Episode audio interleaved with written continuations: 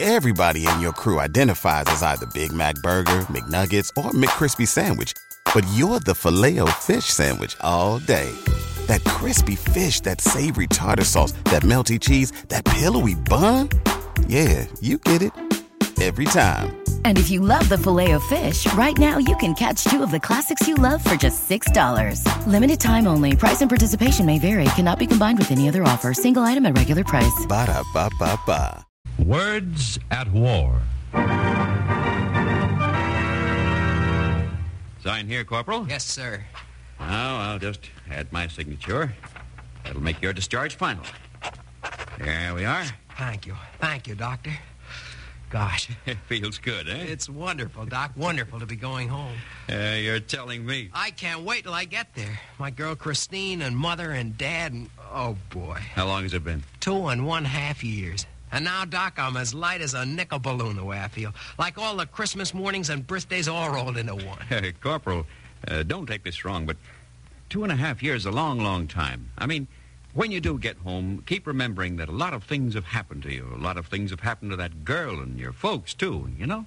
Well, I guess that's right, but what of it? Well, maybe nothing, maybe something. Remember that. Now, so long, Corporal. All the luck in the world.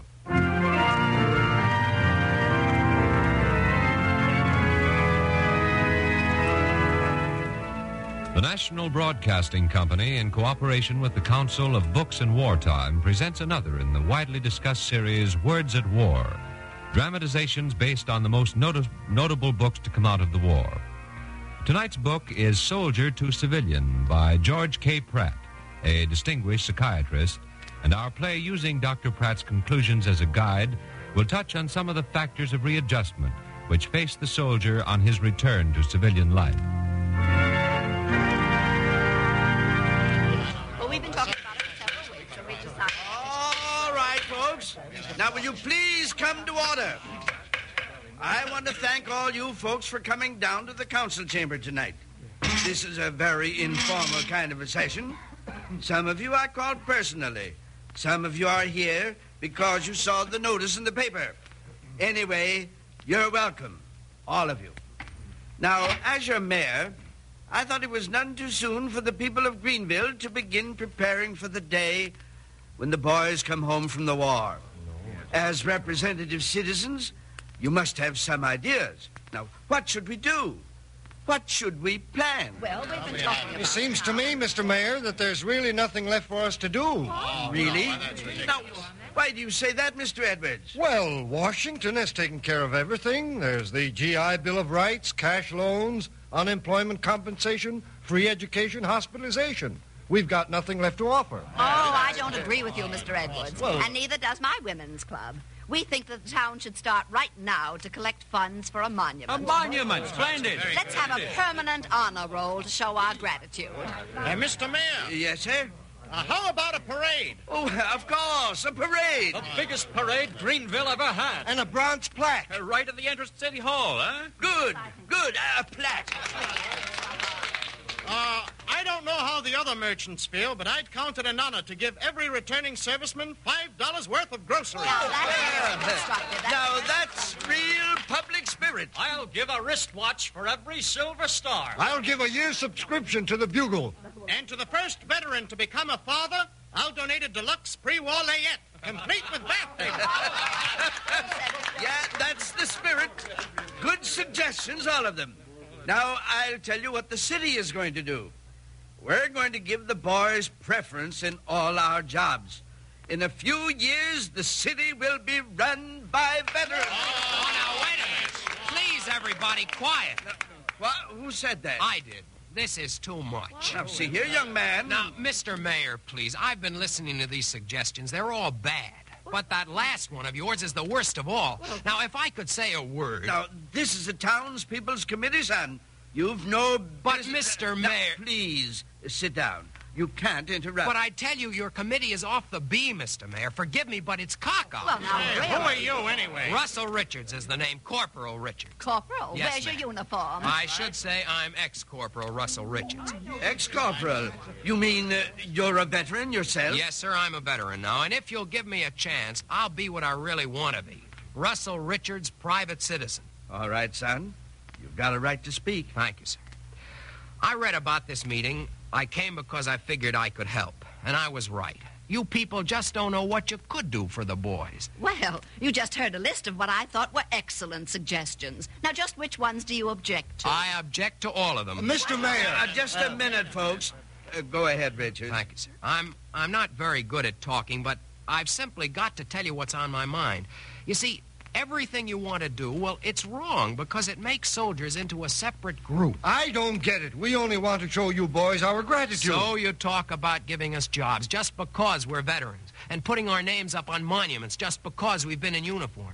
Can't you see? All that will just set us apart. It'll it'll make us different from everybody else. But you are different. Of course we're different when we come home, but we don't want to stay different. We've all got to live together with our families and our jobs. We have to live with you. And don't forget this. You have to live with us. All right. What can we do about it? Yes, Richards. After all, the city can't interfere in your personal life. When we were made into soldiers, didn't that mean interfering with our personal lives? Oh, but that's different. We needed soldiers to win a war. Won't you need civilians to live the peace? Of course you will, ma'am. Citizens who belong, not a bunch of ex soldiers. I know. What do you mean, you know? Well, uh, I got hurt a little at Salerno. And after a few months in hospitals, the Army discharged me. Ever since then, until a little while ago, I was a soldier impersonating a civilian. Impersonating a civilian? Yes, sir. I wore no uniform and I drew no pay. But in my heart and the way I thought, I was still a member of Company K.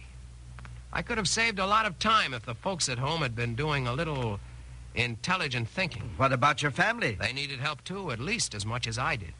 They tried hard, but they just couldn't understand me, the, the stranger who came home in the body of their son. Let me tell you my story.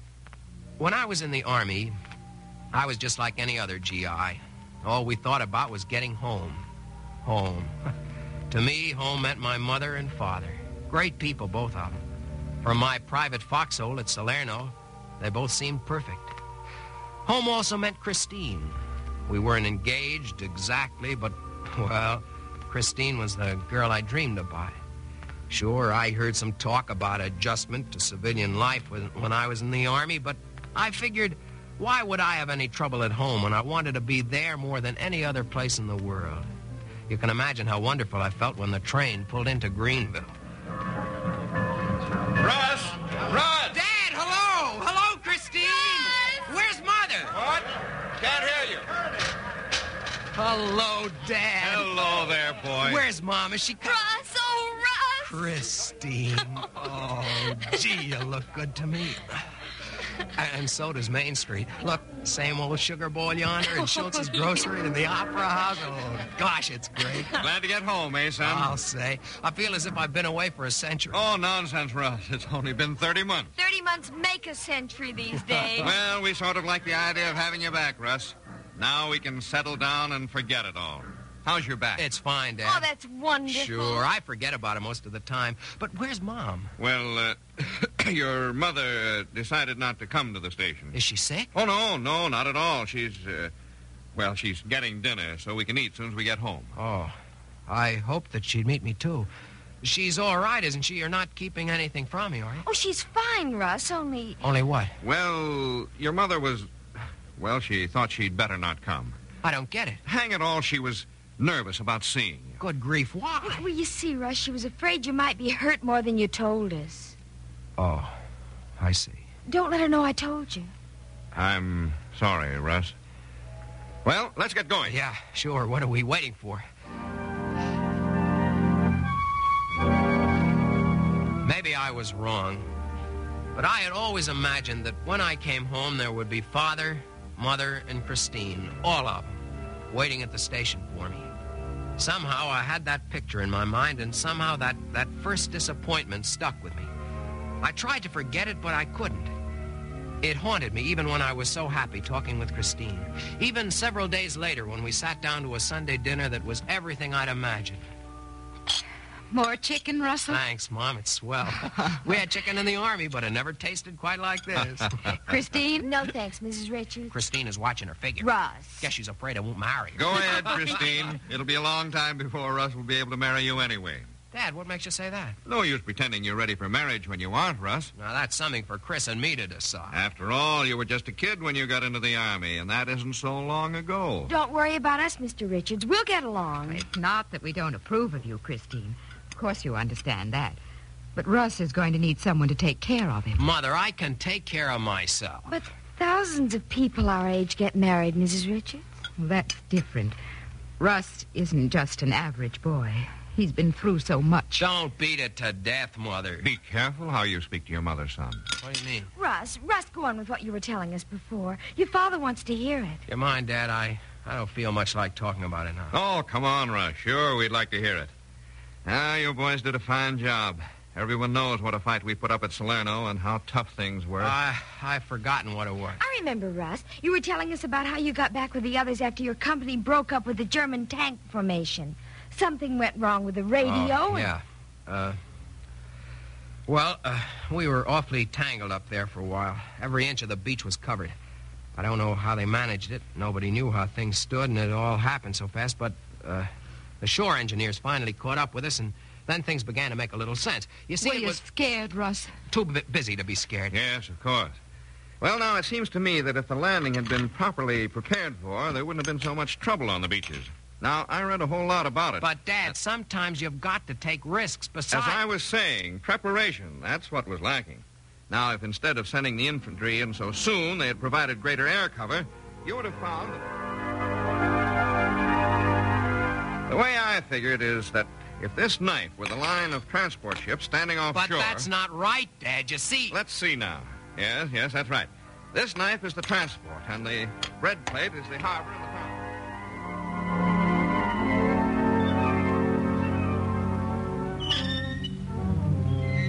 Chris, is there anything the matter with me? Why, Russ? I thought I'd smash something if Dad kept on talking another minute. Oh, you've had too much excitement today, that's all. Is it?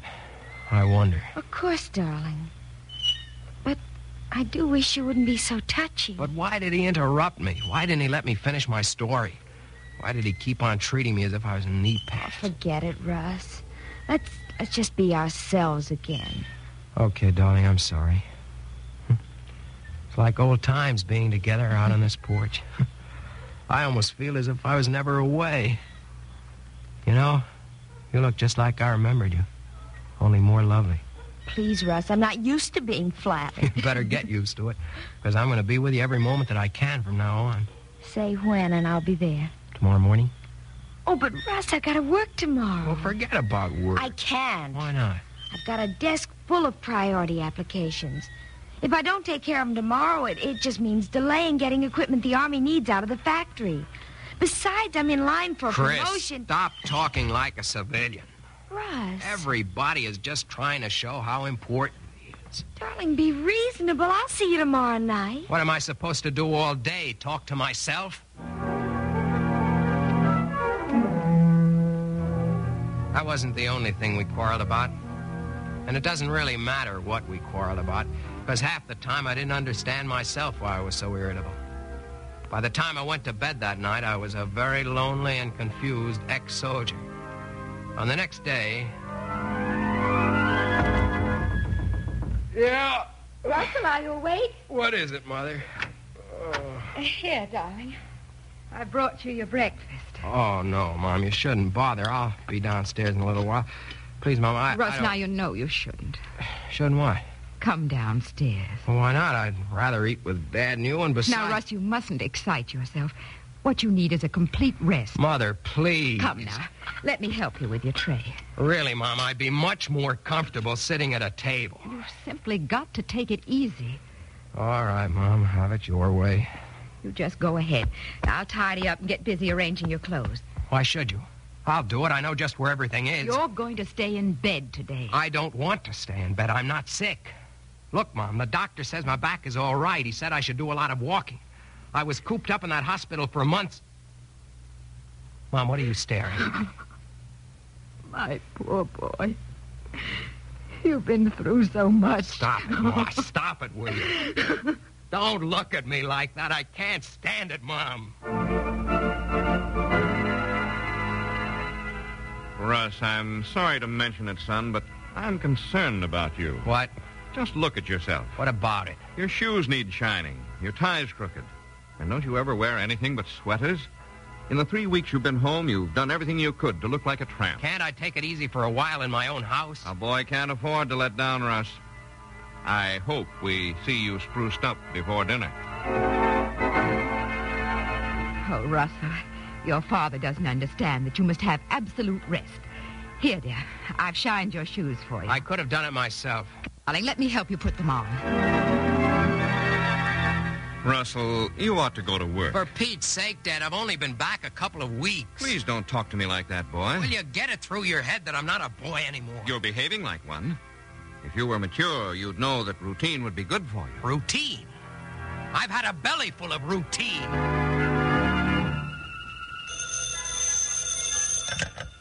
Hello? Is Russ there? Well, uh, he's home, but we're keeping him quiet. Anything wrong? No, only it's best for him to save his energy. Russ has to rest. Mother, give me that phone. But, Russ, you. Hello? It's Bill, Russ. Yeah, yeah, Bill. I'll be there next week. I'm sorry I missed the first class, but you can explain the charts when I Russ, see. you. now don't make any What plans. did you to say, go Bill? out. I, I, I, I Russell, can't hear. listen to me. You're not going to start anything until you feel perfectly all right. Mother, can't you please wait? I'll call you back later, Bill, from someplace there's a little privacy. The railroad station, maybe.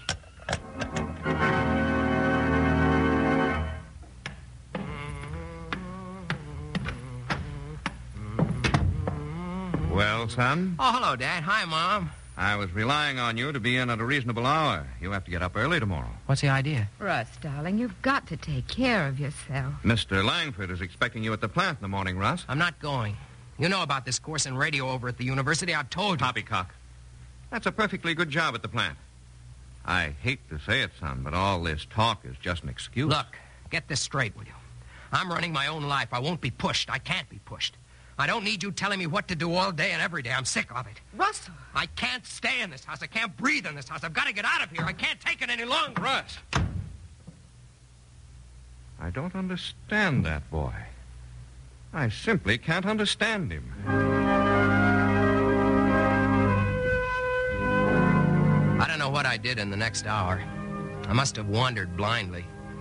I wanted to be with Christine, but something was missing. She seemed to be thinking of things in some strange way that I, I couldn't understand. I started seeing more and more of the other ex soldiers in Greenville. There wasn't much to bring us together except one thing we all understood we had all been in the Army.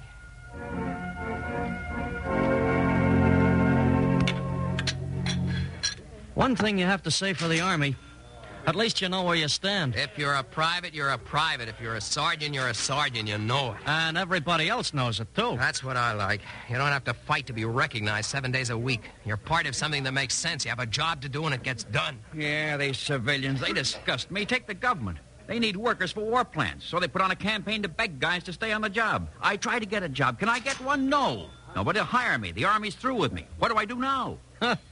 For this, I sweated out two years in New Guinea. Assistant to the assistant to the vice president in charge of three cent stamps. It's tough, all right. Yeah. Don't you know what I've been fighting for? So my overage brother in law can take over the store while I'm gone. Sure. And they can put us all out to pasture. Ten dollars a week for life.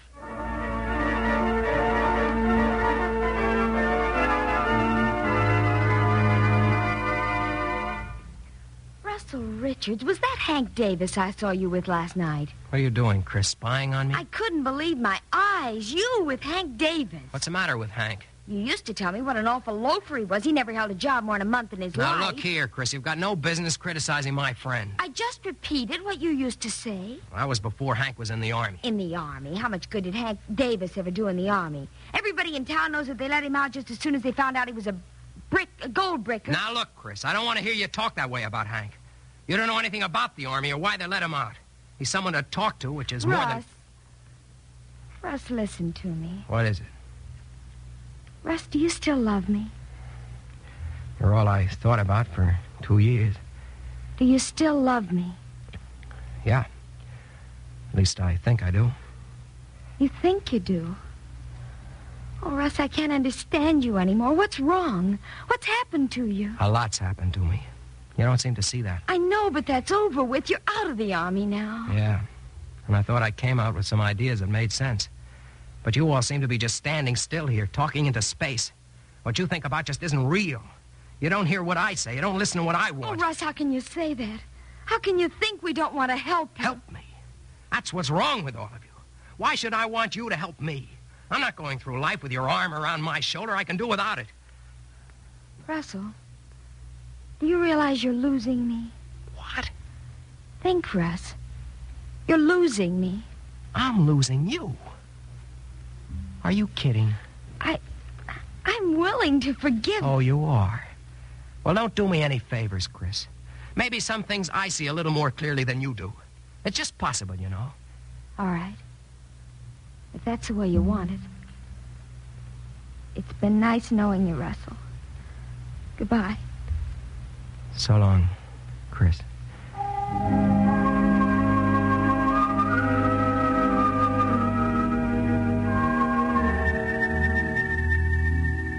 Well, Mr. Mayor, that's my story.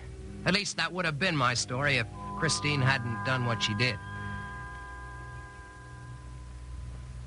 Thanks a lot for meeting me, Russ. It's okay, Chris. I wouldn't have blamed you if you hadn't after last night.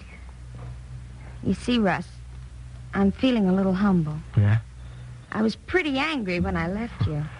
I guess we both were. And then when I got home, I got to thinking about us, about you.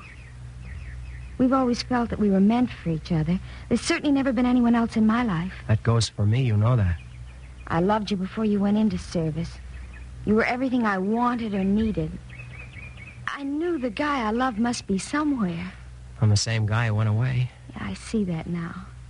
But I didn't see it until it hit me last night. Hit me like a ton of bricks. You know what did it? What? When I realized how it sounded to you when I said you were losing me. I'll admit it, that was a wallop. I was stupid, stupid and selfish and blind. Chris. I was patronizing you, Russ. Thinking of you as a problem, almost as a dependent little boy. And suddenly it hit me. Maybe I need you more than you need me. Maybe you have new wisdoms. Maybe I'm the one who needs help. You weren't losing me, I was losing you. That's what really counts. I wouldn't go that far, Chris. I'll settle for this. We were losing each other. You may need me, but believe me, I need you too, Oh, Russ, darling. Chris. Remember what you used to think of the Army when you were in it? Everything was wrong. I can show you your letters. I remember him. And everybody at home was perfect. I remember that too. But I'm not perfect, and I never was. I'm just human like everybody else, including your mother and father. You forgot that they were human, too. Take your father. He's used to being the center of attention, particularly since you went away. Hey, you remember how upset you were that Sunday at dinner? Do I? Don't you see it, Russ? He was just competing with you unconsciously because you had the attention of your mother and me. Mm-hmm. Yeah, I've been plenty wrong myself, Chris. And harboring resentments. And not speaking out. And not taking the family into my confidence. I let it let it fester inside of me when I should have got it off my chest. Sure, I shot my mouth off, but not in the right way. Oh, sure, because we've irritated you. But you've got a sense of humor. And you gotta be patient, too. I will be, Chris, I promise. You can begin finding your real place now. You won't have to pretend you're still in the Army. That's how you picked up with Hank Davis. You don't really like him, do you, Russ? I like you better. Come here.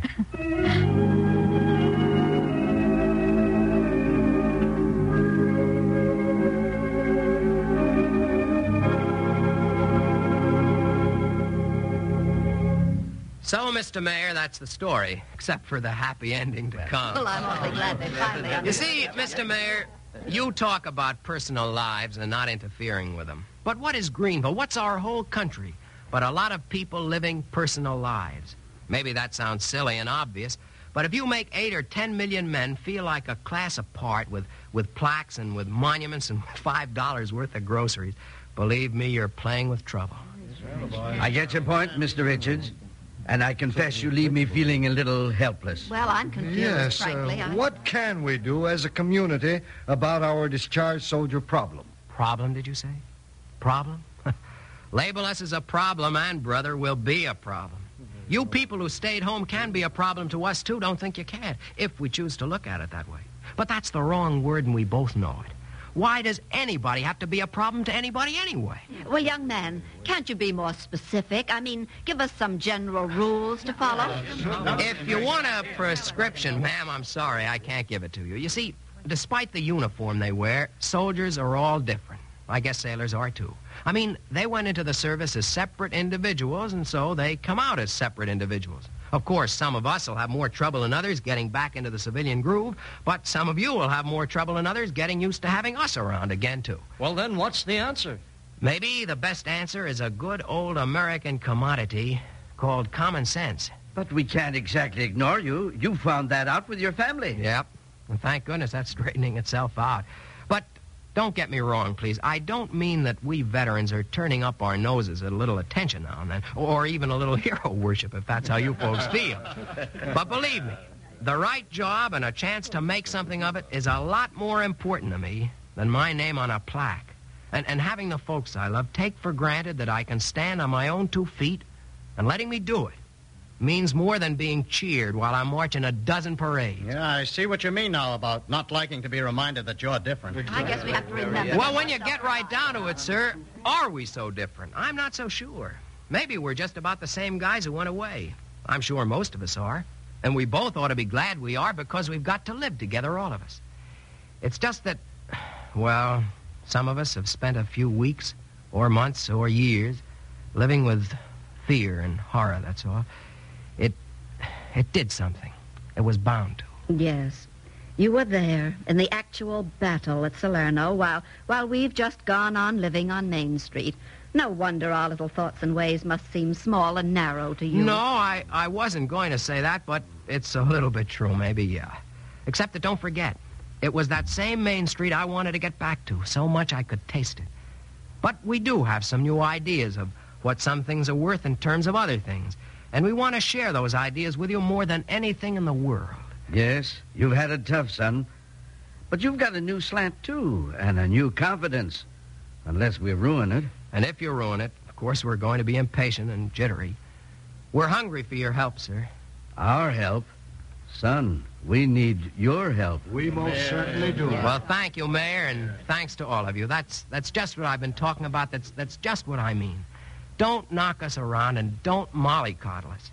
Look at us and look at yourselves, and we'll do the same. If our attitudes are right and yours are right, if we're living together and the air is clean and good, whatever we do for each other, now or ten years from now, is bound to be right, too.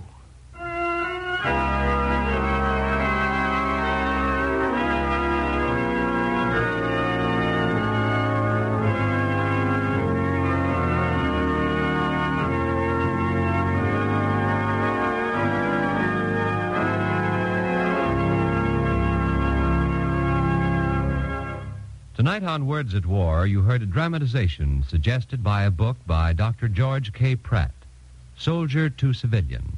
The script was by Beif Blau. Mason Adams was heard as Russell Richards and Frances Heflin as Christine. Others in the cast were Ethel Everett, Eleanor Audley, Joe Boland, Frank Butler, Ken Danew, Robert Harris, Tom Hoyer, and Ted Jewett. The music was arranged and played by William Meader.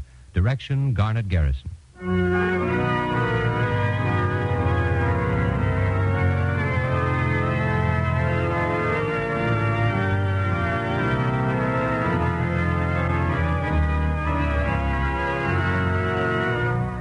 Words at War is brought to you in cooperation with the Council on Books in Wartime by the National Broadcasting Company and the independent radio stations associated with the NBC network.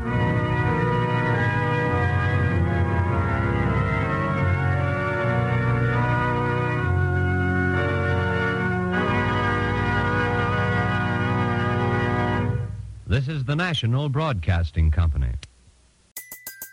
Everybody in your crew identifies as either Big Mac Burger, McNuggets, or McCrispy Sandwich. But you're the filet fish Sandwich all day. That crispy fish, that savory tartar sauce, that melty cheese, that pillowy bun. Yeah, you get it. Every time. And if you love the filet of fish, right now you can catch two of the classics you love for just $6. Limited time only. Price and participation may vary. Cannot be combined with any other offer. Single item at regular price. Ba-da-ba-ba-ba.